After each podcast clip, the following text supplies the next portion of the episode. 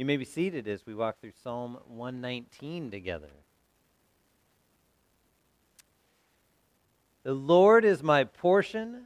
I promise to keep your words.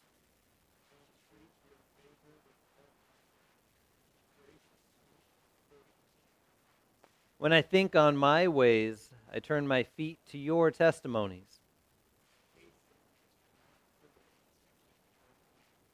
Though the cords of the wicked ensnare me, I do not forget your law.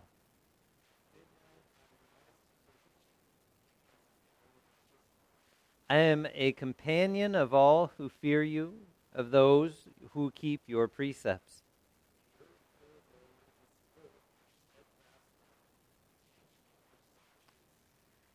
Glory be to the Father, and to the Son, and to the Holy Spirit, as it was in the beginning is now, and will be forever. Amen. And the Lord be with you. Let us pray.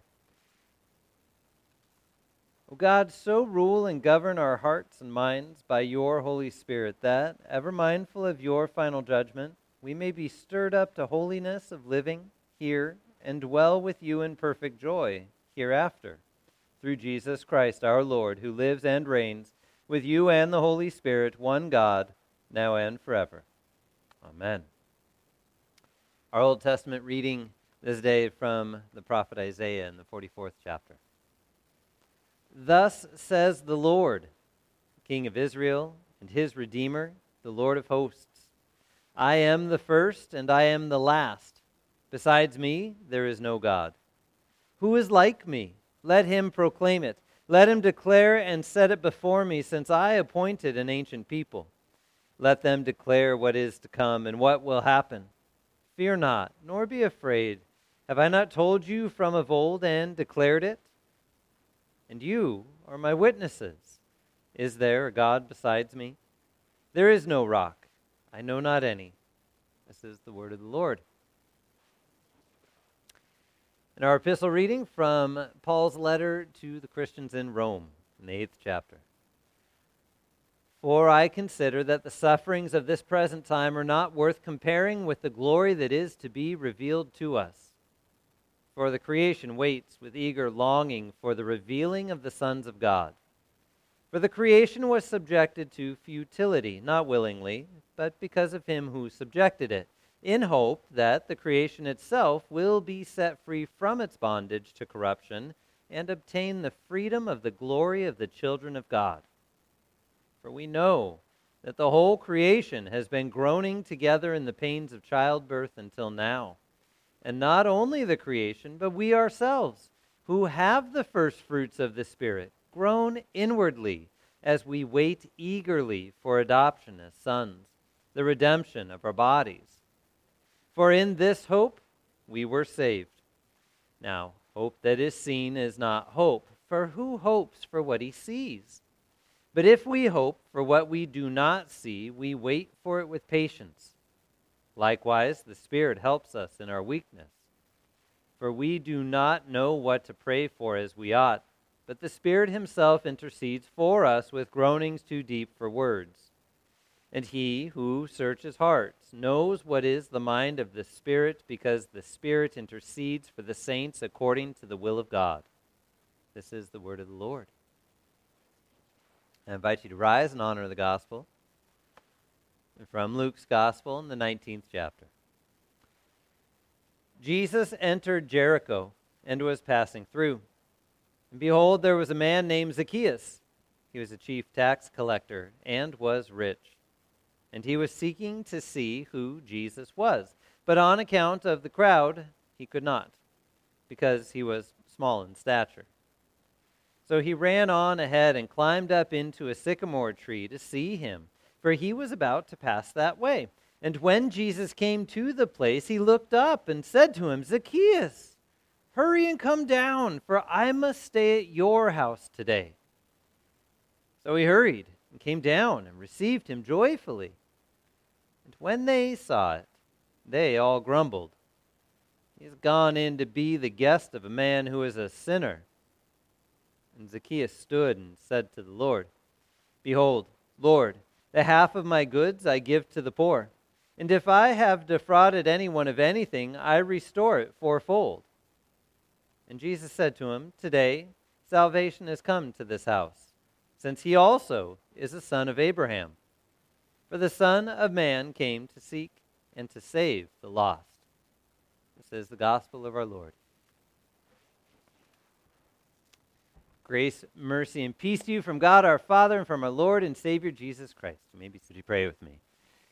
Dear Heavenly Father, we thank you as always for gathering us together into your presence to hear your word and receive your gifts. We pray, moved by your Spirit, as you lead us and guide us in your word, that you would remove distractions from our hearts and minds as we seek you. And more accurately, you seek us and find us and bring us unto yourself. We pray you be with us. In Jesus' name, amen. As you are aware, over the last several weeks, we've been walking through this sermon series on the Ten Commandments and words to be loved by. And as we've walked through each commandment, we've seen how God directs us in life uh, as we should live as His children, but then also how others are protected by these commandments as we live within them, and how we are loved as others follow these commandments as well. And so, as God leads and guides, his people, we see how we are loved through them and loved by them. But I have a question How much is okay? Let's put some contact, context to that. How many pens are you allowed to take from the office? How much change is okay to not let the cashier know about when they give you too much? 30 cents? Is it a dollar? Is it $10? Is it the 50 they handed you instead of a 20 because that's just the day it went and God must have blessed you because he knew that you needed the 50.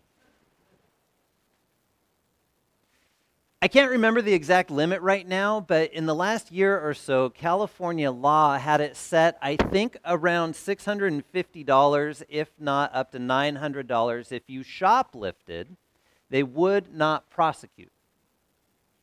Their limit was somewhere between seven and nine hundred dollars. Isn't that wild? That makes absolutely no sense at all. But on a smaller scale, a lot of times we do something similar. That pack of post it notes will be just fine. We need them at the house. I'll buy another one and bring it back to the office. I'll take it over there. There's times at which we take little things and we justify it. We think it's okay. Another one for you. How long is it okay to borrow a tool from your neighbor? Before it's yours. like, do you borrow it just long enough until they move? I mean, because, shoot, forgot that was in the back corner. Well, they moved. Guess I got a new drill, right? These things that we work through and weigh through are a little difficult at times because none of us outrightly go steal something from someone. It isn't something, it's like the fifth commandment, right? None of us outrightly go and murder somebody with that intent. Very few of you are intently going out into someone's house to go steal from them. Maybe the orange that hangs over the fence, but really it's on your side of the property line. So isn't that yours anyway? Right? We don't intently go do these things. Yet at times, we still find ourselves in the midst of taking something that's not ours. So we justify it. We figure out that there's a boundary to it. That's probably all right, because in all reality, everybody does it, and so does our neighbor. And, and really, they have something that, of mine that they've had for forever, and, and really, it's a wash. Yeah, it's interesting when you go into Luther's large catechism on this commandment, there's almost more pages devoted to this than some others, and very little of it has anything to do with the outright thief. Because he says those are blatant. Everybody sees those. That's what the princes are in place for and the executioners are in place for. And when they're caught, they're dealt with. But man, oh man, if we paid attention to the way everybody in the marketplace deceives and takes more or asks more for their goods than they really should, we would run out of ropes and gallows. There's a picture for you. Luther, of course, was never very soft or gentle with his words or his metaphors at all. But think through that for just a second. How often does somebody uh, think a little too highly of the goods or services that they're offering and they offer it at a little too highly of a price? And this is coming from a guy who did not live in a society of capitalism by any means. Right? In the wine world, when we were selling wines, it was really interesting as you tasted many, many different things, you started to see how quality did not necessarily denote price. And the term that we always had was, whew, those folks are really proud of their wine. Because the quality might be here, but the price they're asking is somewhere up here. And then you'd find others where it was the other way around. You're just like, do you know what you have? This is absolutely amazing. Shh, don't tell anybody. I'm going to buy a case, right? and I'll share it with folks. You know. But this mindset that flows through a lot of society where it's okay to either charge a little bit more, which Luther would call deceiving somebody out of goods or money, right? But it also flows through other areas of life. How often do we find ourselves in a place of employment when we're getting paid for something, but you know the breaks really aren't long enough, or the work they asked me to do is really too hard, so I'm just going to build in a self break into the middle of things. I'll make the computer look like it's doing something, but just kind of mentally zone out for 10, 15 minutes, somewhere over here when it's not break time. Sometimes we find ourselves in these situations where we're lazy with the work that we need to do while somebody's expecting more from us as well. All of these things fall under this category of stealing in Luther's day as he taught, he would talk about maidservants and manservants who, not out of accident or um, anything like that, but just out of laziness or inattention to detail, would slowly break and not take care of the things that were there at their master's house. And over a year, you know, they would end up having to spend more money for broken things and all that sort of stuff. And he said that can go on, yet if that same amount of money was outright stolen by the person, they would be prosecuted, they would be kicked out. But in the end, the master of the house is still lacking the same amount. I'm sure you've seen that with folks that you work with. If you you know, many of you work very hard in what you've done, and if it's in the employment realm or the volunteer realm or whatever it is, when you put your hands to work, you put them to work in a dutiful way. And yet, if you have someone walking alongside you who's not doing the work, how do you feel? You kind of want to kick them in the pants, don't you? Get them in order, get them in line, get them to come do the work, or find something to put into their hands so that they can then work through things because there's this thing that goes on in our mind when we say, here's an expectation of us, and when somebody isn't living up to it, we want to lift them up and help them and guide them, whether it's out of frustration because they're not doing anything and all the work's on our shoulders, or if it's out of a heart of encouragement, wanting to show them what work really looks like, wanting to show him what it looks like to put in a good, hard day's work. Because how does it feel when you have done work diligently, intentionally, and as hard as you could possibly do it. And know that your work may not necessarily benefit yourself, but benefit someone else. It feels good. It's hard when it's not seen. It's true. But nonetheless, at the end of the day, you know that you've done what was right. right? Tell you the truth, I've had a hard time wrapping my head around the particular gospel text with this commandment. Because the commandment is you should not steal And the text is with Zacchaeus. Zacchaeus was a tax collector. Uh, societally, he was looked down upon. and physically, I guess he was looked down upon too, right? Because he was a wee little man, right? Zacchaeus was a wee little man, a little. See, all right, I was waiting for somebody to pick it up. But the rest of his people didn't like the fact that he was a tax collector because being a tax collector meant that he was taking money from them to give to the Romans, and he was rich. But there's really nowhere in the text that says that he defrauded anybody intentionally or outright stole. So it's interesting as we read through it, first off, and then putting it in the light of Luke's gospel in a little bit of a bigger picture The miracles just before are the blind guy that couldn't see, and Jesus heals him. And what's Zacchaeus looking to do? See Jesus and seek him. And a little bit before that, there was another account of a rich young ruler that came to see Jesus and seek eternal life. And that rich young ruler, right, because the rich ones in the day were highly sought after and highly looked up to. Man, there's all kinds of puns in this one, isn't there? The rich guys were highly looked up to, but now you have rich Zacchaeus who's looked down upon. You have the blind guy that's seeking to seek Jesus, and now you have this guy that can't see because of the crowds are in the way. And so Zacchaeus in the middle of Luke's gospel is really this bit of a conundrum because everybody thinks that he is stealing and evil and wrong because of his profession. And so they've ostracized him. He's outside of his own people. It says he's rich, but a question for you is it wrong to be rich? No. God blesses so many different people throughout the world with wealth. Think of uh, Lydia, the dealer of purple goods in the New Testament, right? She was a huge supporter of the church and welcomed folks into her home so that they could worship, hear God's word, and receive the Lord's Supper. She hosted.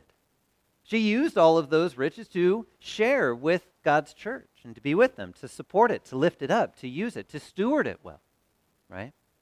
So Zacchaeus is not necessarily in a bad spot because he's rich. Now, it can be a temptation, just like the rich young ruler who came to Jesus and said, I've followed all of your commandments. What would you have me do for eternal life? And Jesus sees his heart and says, Go sell everything you have and give it to the poor. And the guy left away sorrowful, right? Now, Zacchaeus coming to seek Jesus, this rich guy who's looked down upon, this tax collector who society has deemed a sinner, but Jesus never did. Now we know that all of us are sinners because we don't follow God's laws perfectly. But even think in that moment when Jesus says, Zacchaeus, I want to eat at your house today. I want to be in your presence today. I want to come into your presence, into your household, to be there, to be present with you. Not only to show everybody who I'm here to care for, but you're also, you know, lumped in with this people that are ostracized from our community. And I want to make the relationship right between you and them. And I want to come in so people would see who you truly are, Zacchaeus. Because again, the people thought that he just stole everything. So he said, I want to come and be in your house today. And Zacchaeus says, Man, that would be great. And the people grumbled. We don't necessarily know who, it was just they. The general they out there grumbled. It doesn't say scribes and Pharisees, it doesn't say the crowds, it just says they. It might have even been the 12 disciples that are right there, too. We don't really know. It was just a whole bunch of they out there that were grumbling at the fact that Jesus was going to go eat with this tax collector.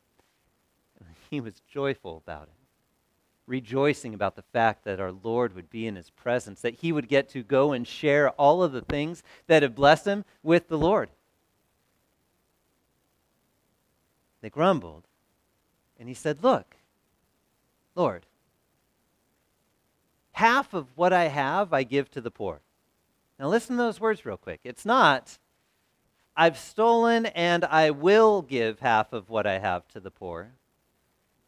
But when you look at the language, it's something that he is presently doing and has been doing up until that point. But maybe nobody knew about it. Have you ever known anybody that uh, was very quiet, humbly wealthy?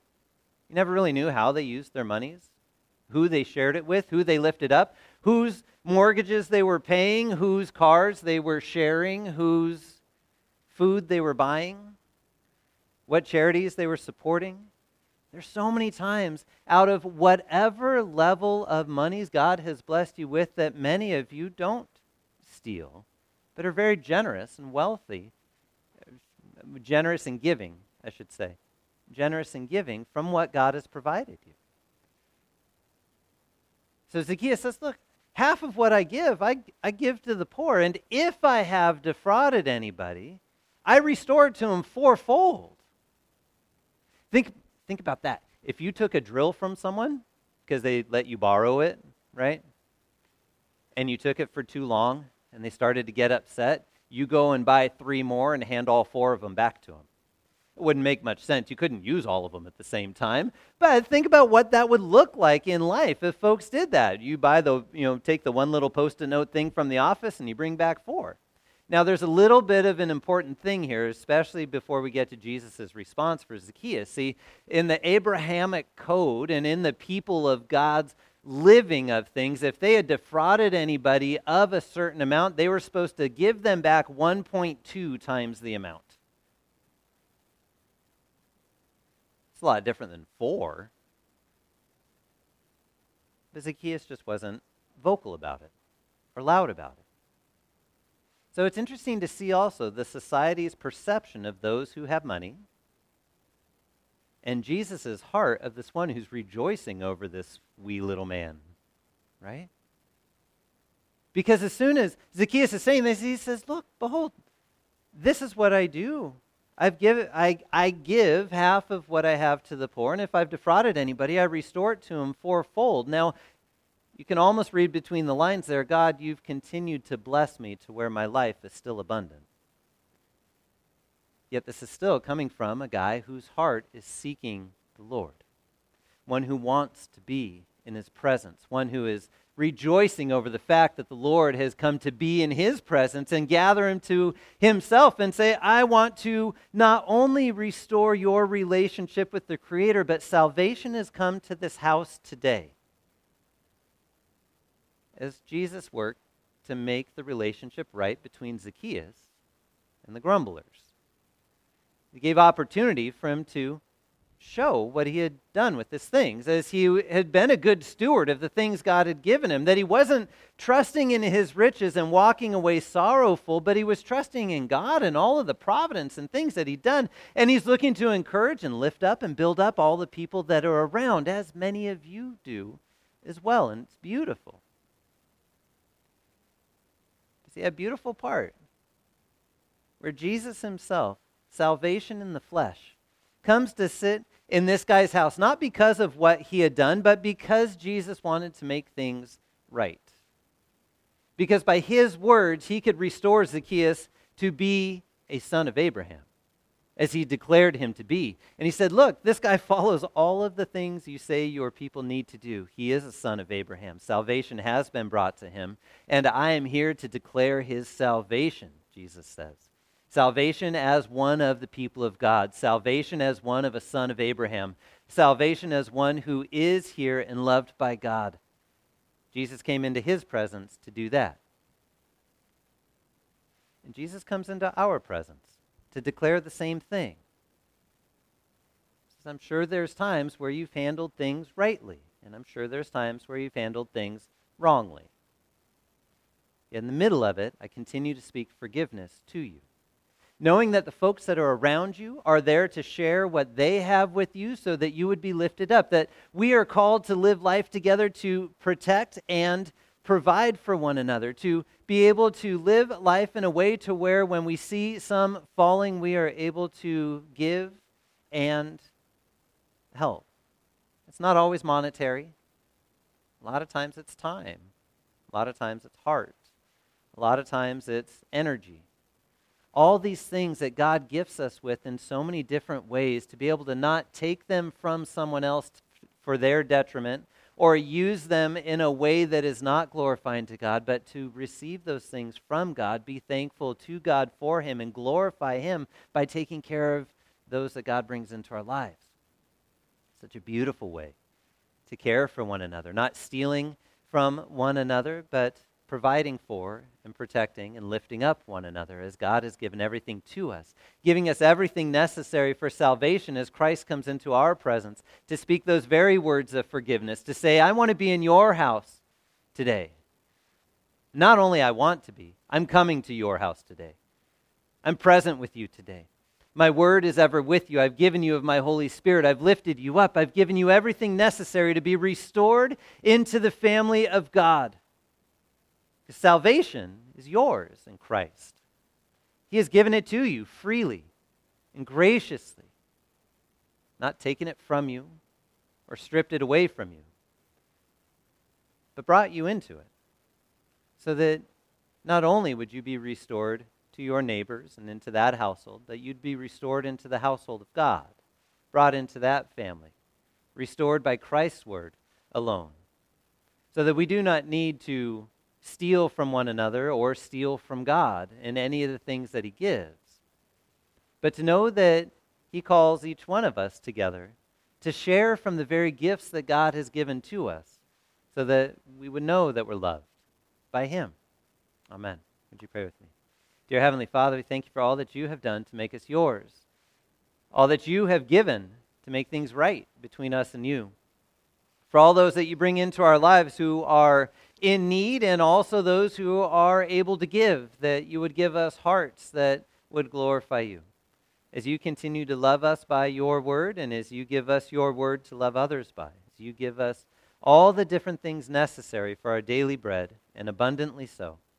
And we thank you, Lord, for all the generous, caring hearts that you gather together so that your work would continue to be done, so that your word would continue to be spoken, so that we would continue to be cared for by your working through your creation for our good. We thank you for the forgiveness that you have given us in Christ in his name we pray. Amen.